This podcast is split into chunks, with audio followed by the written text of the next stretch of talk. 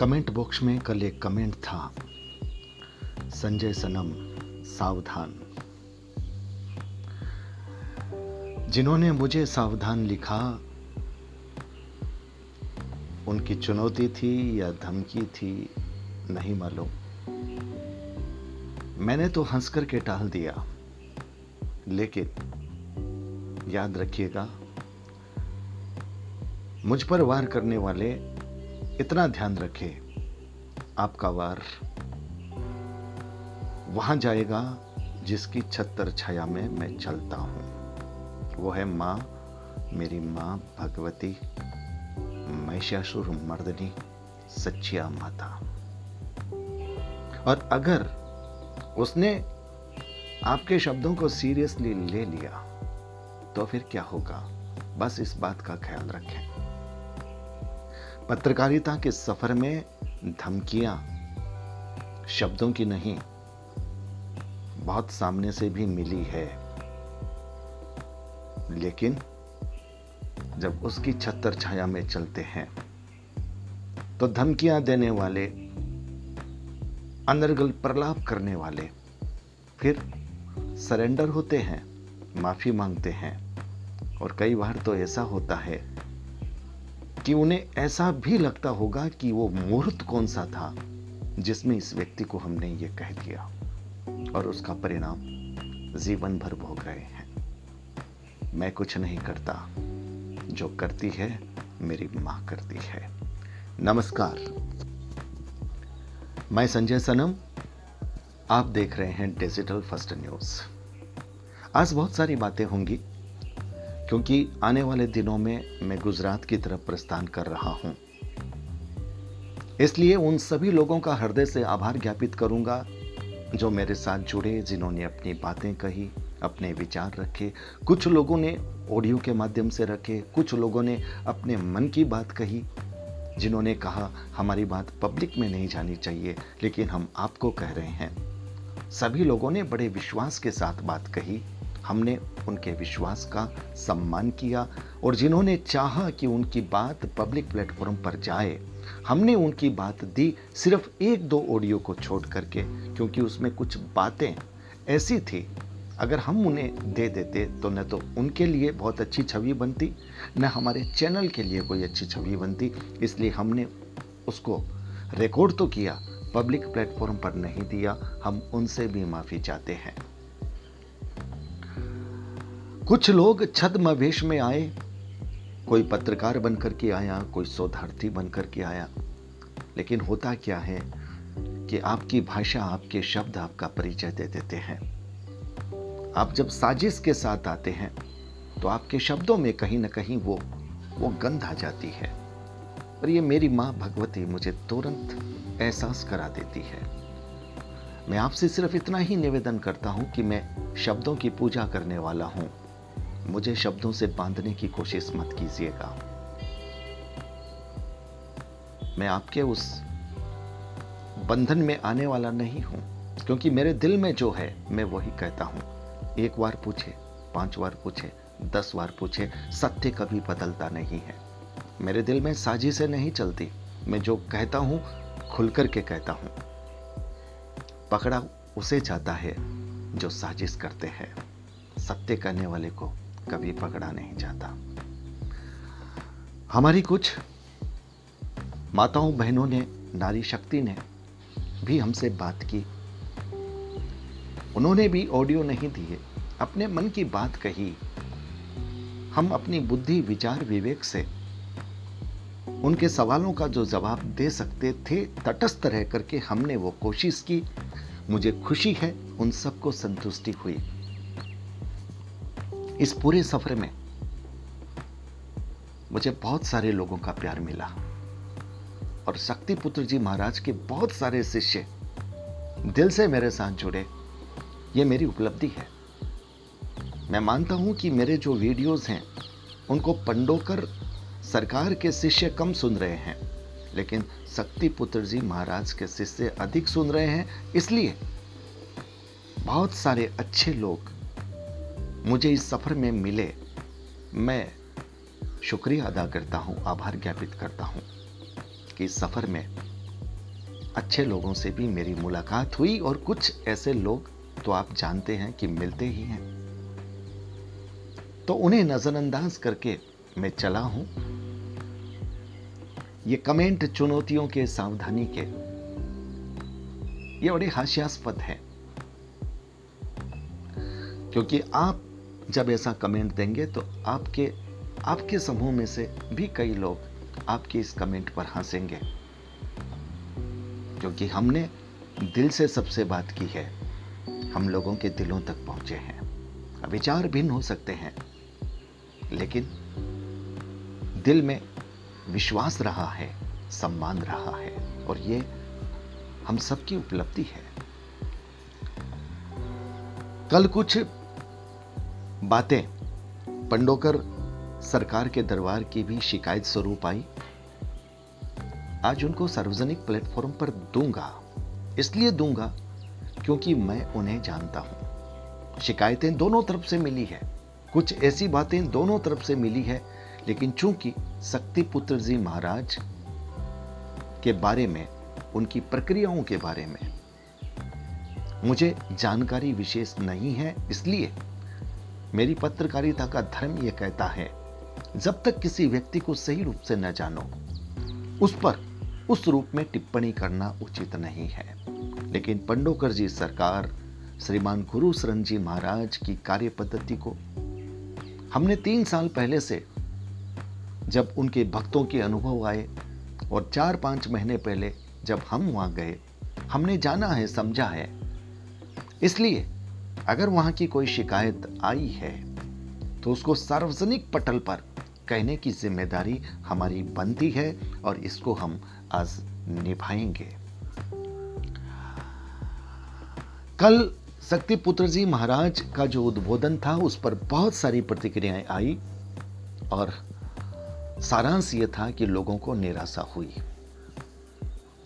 सबसे बड़ी बात यह थी कि आप आप अगर सिर्फ़ सुधार की बात करते, चुनौती की बात नहीं करते तो फिर वो उद्बोधन आपका ठीक था। लेकिन शुरुआत बातें चुनौती से हुई और किसी ने आपकी चुनौती स्वीकार कर ली। लोगों को अपेक्षा थी कि अब आप इस बात की घोषणा करेंगे कि एक ऐसी जाजम बिछेगी, एक ऐसा प्लेटफॉर्म बनेगा और उसमें पंडोकर सरकार के श्री गुरु शरण जी महाराज को आमंत्रण दिया जाएगा। मीडिया रहेगी, प्रबुद्ध वर्ग रहेगा, प्रशासनिक अधिकारी रहेंगे। उसमें यह काम किया जा सकता था, लोग ये अपेक्षा करते थे, ऐसा नहीं हुआ, इसलिए लोगों को निराशा हुई, और निराशा न सिर्फ़ दोनों पक्षों के भक्तों को हुई, बल्कि उन लोगों को भी हुई, जो न इनके भक्त थे, न उनके भक्त थे। जो न्यूट्रल थे, सनातन संस्कृति के थे, उनको भी घोर निराशा हुई। कल हमारे प्लेटफॉर्म पर भैरव धाम के साधक जी ने अपनी बात कही। मुझे पता चला कि उन पर बहुत सारे फ़ोन कॉल्स गए और जिस पर कुछ लोगों ने बड़ी शिष्टता से बात की, लेकिन कुछ लोगों ने अशिष्टता के साथ बात की। मैं आपको सिर्फ़ इतना कहना चाहता हूँ, किसी भी साधक को बिना पहचाने उसके साथ अशिष्टता से बात करना यह बहुत बड़ी गलती है। नहीं करना चाहिए और अगर आप ये जानते हैं, माँ भगवती को मानते हैं तो फिर भैरव जी के बारे में भी जानते होंगे और भैरव जी का साधक कैसा होता है, थोड़ा उसे भी जान लेना चाहिए। क्योंकि ऐसे साधक की ज़ुबान से अगर कभी कोई ऐसी बात निकल जाए तो फिर अच्छी नहीं होती।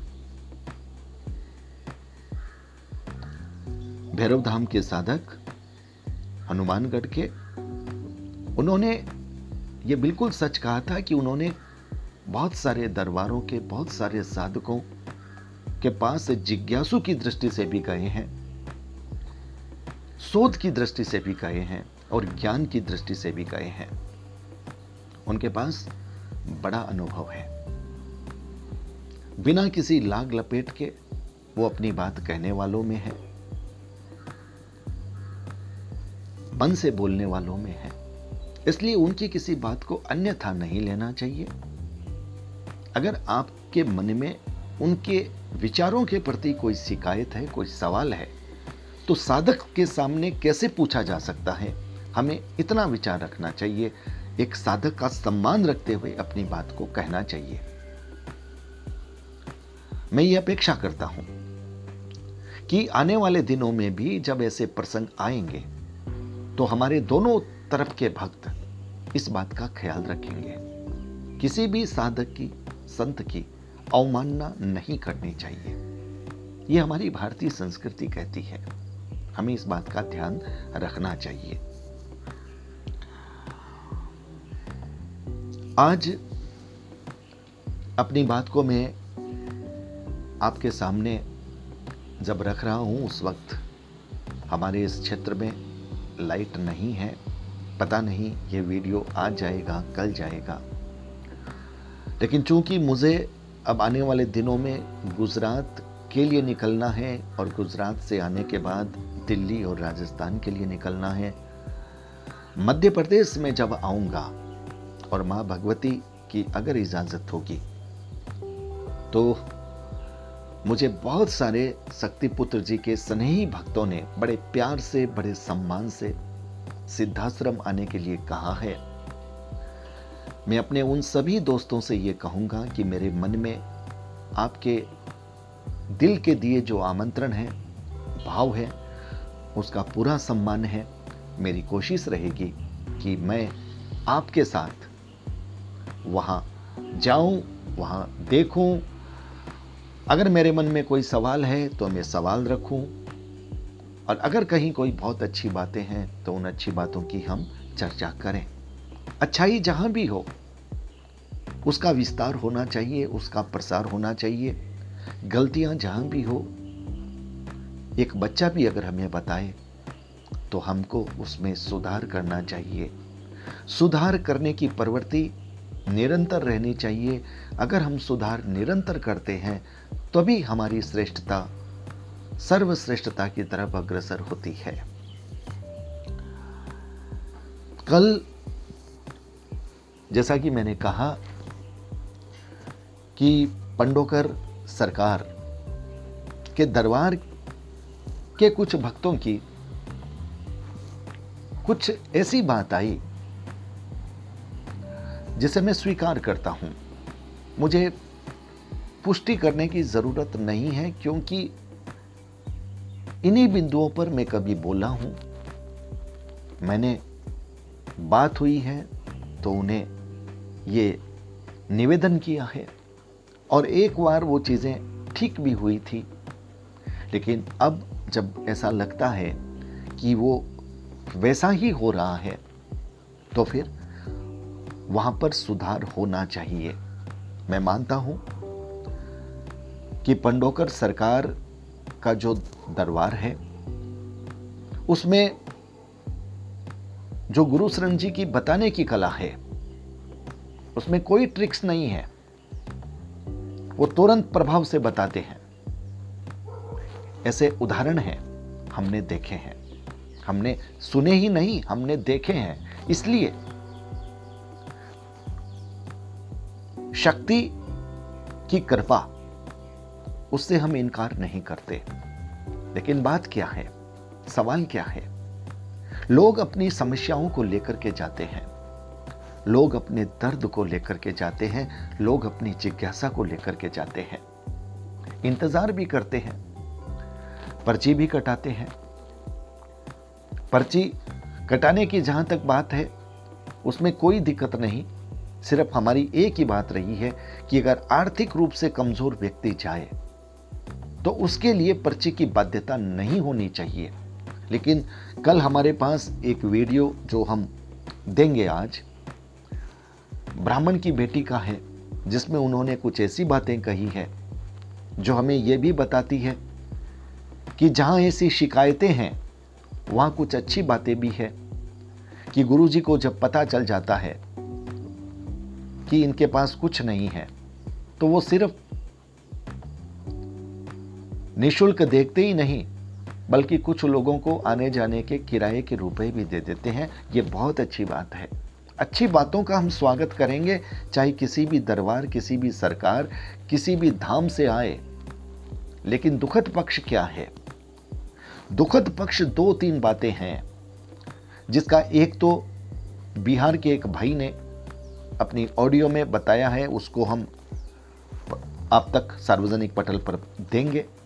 आज हम जो निवेदन करना चाहते हैं, ये निवेदन हमने कई बार मौखिक भी किया है, कई बार वीडियो के माध्यम से किया है, लेकिन आज हम फिर सार्वजनिक पटल पर वो बात कहना चाहते हैं। नंबर एक, आपकी जो भाषा है जिसमें कई बार लोगों के सम्मान को ठेस पहुँचती है।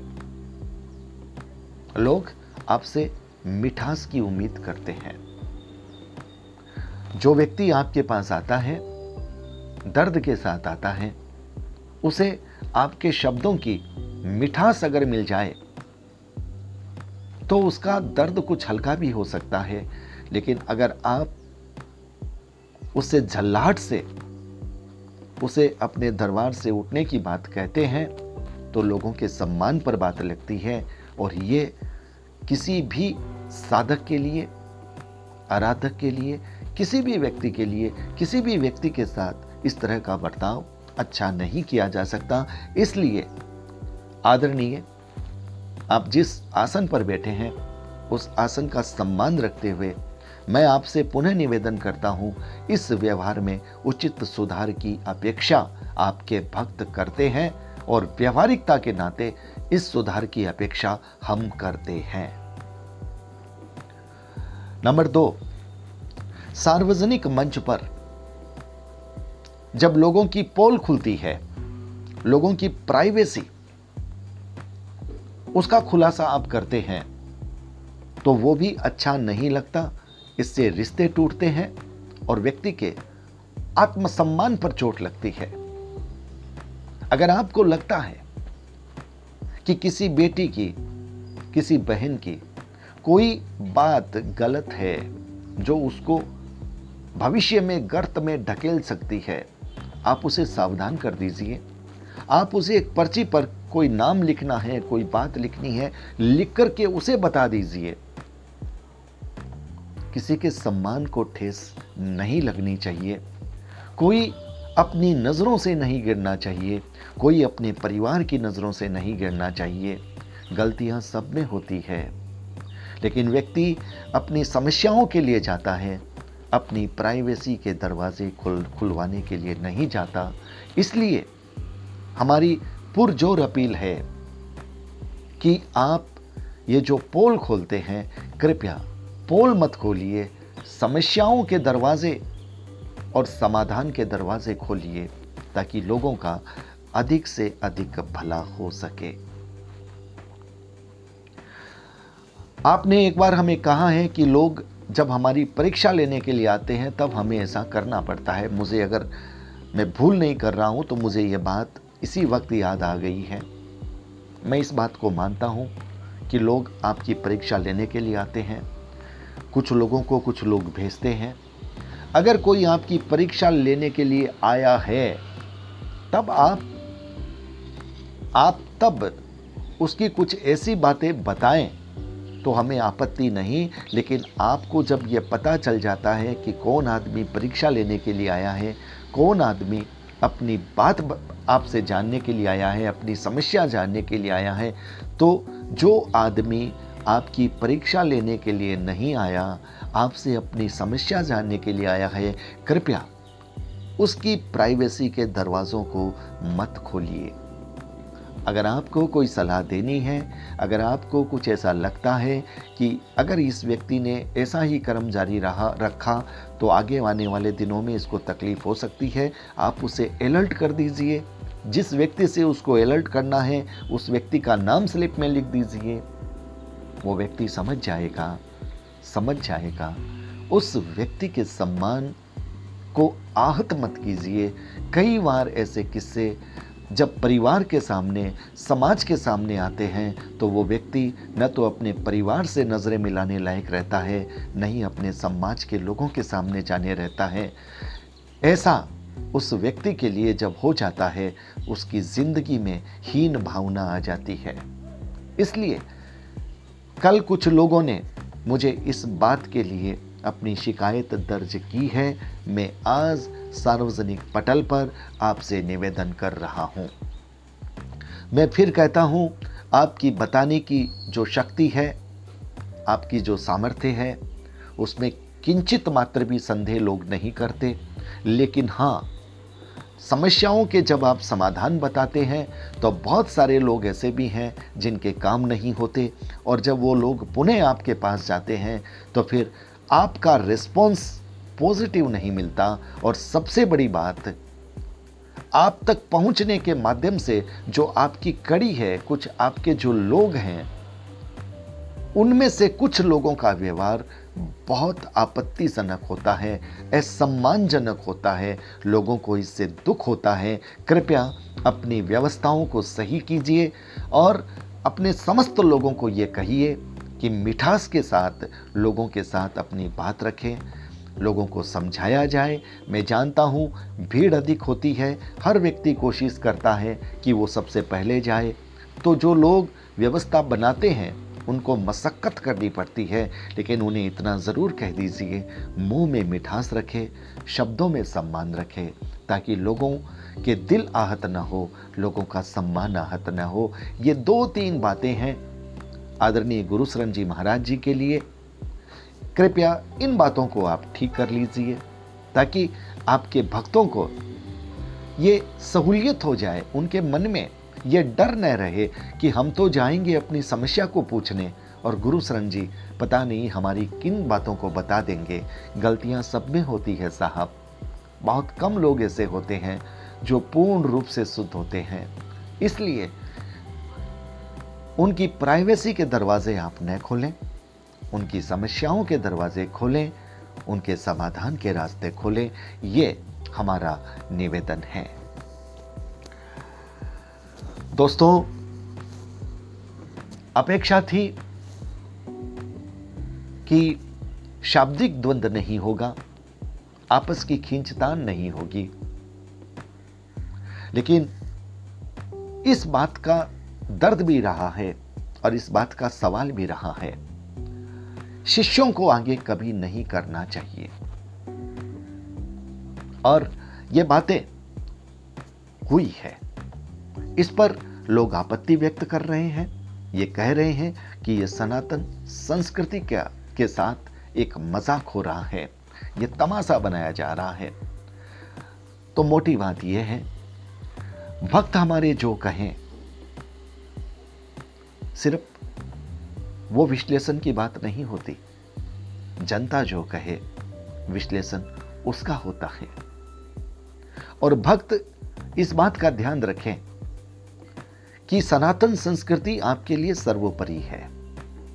और सनातन संस्कृति की मर्यादा यह कहती है कि अगर आपके मन में किसी भी साधक के प्रति, किसी भी गुरु के प्रति कोई भी सवाल है, आप उनसे पूछिए, रखिए। विचार रखना आपका अधिकार है, लेकिन शालीनता से रखना यह आपका संस्कार होना चाहिए। मैंने ये कोशिश की थी कि मैं किसी विकल्प को खड़ा करूँगा। मैं ये कोशिश में लगा हुआ हूँ। अभी तक मुझे कोई सशक्त विकल्प मिला नहीं है। जिस दिन सशक्त विकल्प मिल जाएगा, उस दिन दोनों पक्षों की बात, तब तक वो व्यक्ति रखे। जब तक मैं दूसरे संदर्भों में व्यस्त रहूँगा। दोस्तों, इसका मतलब ये नहीं है कि जो लोग मेरे साथ जुड़े हैं मेरा जुड़ाव उनसे कम हो जाएगा। संदर्भ राजनीति के भी चलेंगे, सामाजिक पृष्ठभूमि के भी चलेंगे। लेकिन आप लोगों से जो कुदरत ने मुझे जोड़ा है, ये जुड़ाव हमारा जन्म भर रहेगा, हमारा आपस में संवाद रहेगा सुख दुख की बात रहेगी, एक दूसरे से सलाह रहेगी। ये एक जो पृष्ठभूमि माँ भगवती की कृपा से इस कुदरत ने कुछ अच्छे लोगों से जो मिलाया है, मैं मानता हूँ, ये सफ़र बड़ा पेचीदा था, बड़ा जटिल था। आग पर चलने जैसा था, लेकिन इस संघर्ष, इस जटिल सफ़र में जो प्रसाद मिला है, वो कुछ अच्छे लोग मिले हैं। अधिकांश वो शक्तिपुत्र जी महाराज के हैं। उनसे मिले हैं। लोगों की अराजकता भी देखी है। लेकिन अच्छे लोगों की अच्छाई हमें याद रहेगी। अराजकता को हम भूलना चाहेंगे, क्योंकि नीति यह कहती है कि अपने जीवन सफ़र से मीठे प्रश्नों को रखना चाहिए, खट्टे प्रश्नों को निकाल देना चाहिए और कुदरत से ये कहना चाहिए कि ऐसे लोग फिर कभी न मिले। किसी जन्म में न मिले, लेकिन जो अच्छे लोग मिले हैं, उनसे हर जन्म में मुलाकात हो, प्यार भरी बात हो, विश्वास भरी बात हो, सम्मानजनक बात हो। दोस्तों, इस पूरे सफ़र में आपके भाई, आपके दोस्त, मेरे द्वारा अगर कभी कोई ऐसा शब्द, ऐसा वचन, ऐसी बात, ऐसी भाषा, ऐसा विचार गया हो जिसने आपके दिल को तकलीफ़ दी हो तो तकलीफ़ को मत रखिएगा। मेरी जो बातें आपको अच्छी लगी हो, उन अच्छी बातों को अपने साथ रखिएगा। जहाँ आपको कोई कटुता लगी हो, आपको कहीं आपत्ति लगी हो, उन शब्दों को अपने जीवन की किताब से निकाल दीजिएगा। अच्छे शब्दों को याद रखिएगा, ताकि मैं आपको याद रहूँ, और जब भी आप मुझे याद करें, प्यार से याद करें। विश्वास से याद करें, स्नेह से याद करें, अपनत्व से याद रखें।